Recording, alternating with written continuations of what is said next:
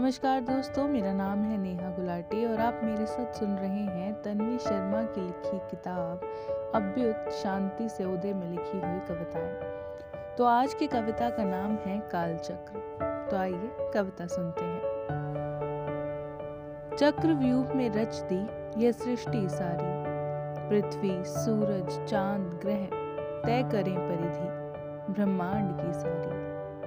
त्रिकाल हैं है तीनों लोक भी। घड़ी में भी सुई तीन है, चक्र है जीवन में भी। सात फेरे अग्नि के चक्र, यज्ञ, अनुष्ठान, जन्म, मरण, सभी में चक्र।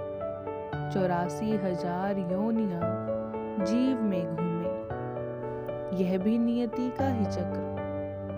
पर पर प्रश्न यह अधूरा है काल चक्र या कर्म चक्र काल पहले आया होगा, या कर्म चक्र ने उसे बुलाया होगा। प्राबद्ध है कौन किसके, कौन गुलाम, कौन मालिक? या फिर यह कहें कि दोनों संग आए होंगे। काल के कर्म विशाल हैं, दोनों ही सबसे महान हैं।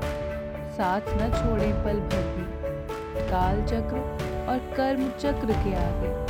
कौन इंसान, कौन भगवान कर्मों का फल, काल का जाल, अहंकार की माया, कैसे छोड़े अपनी काया?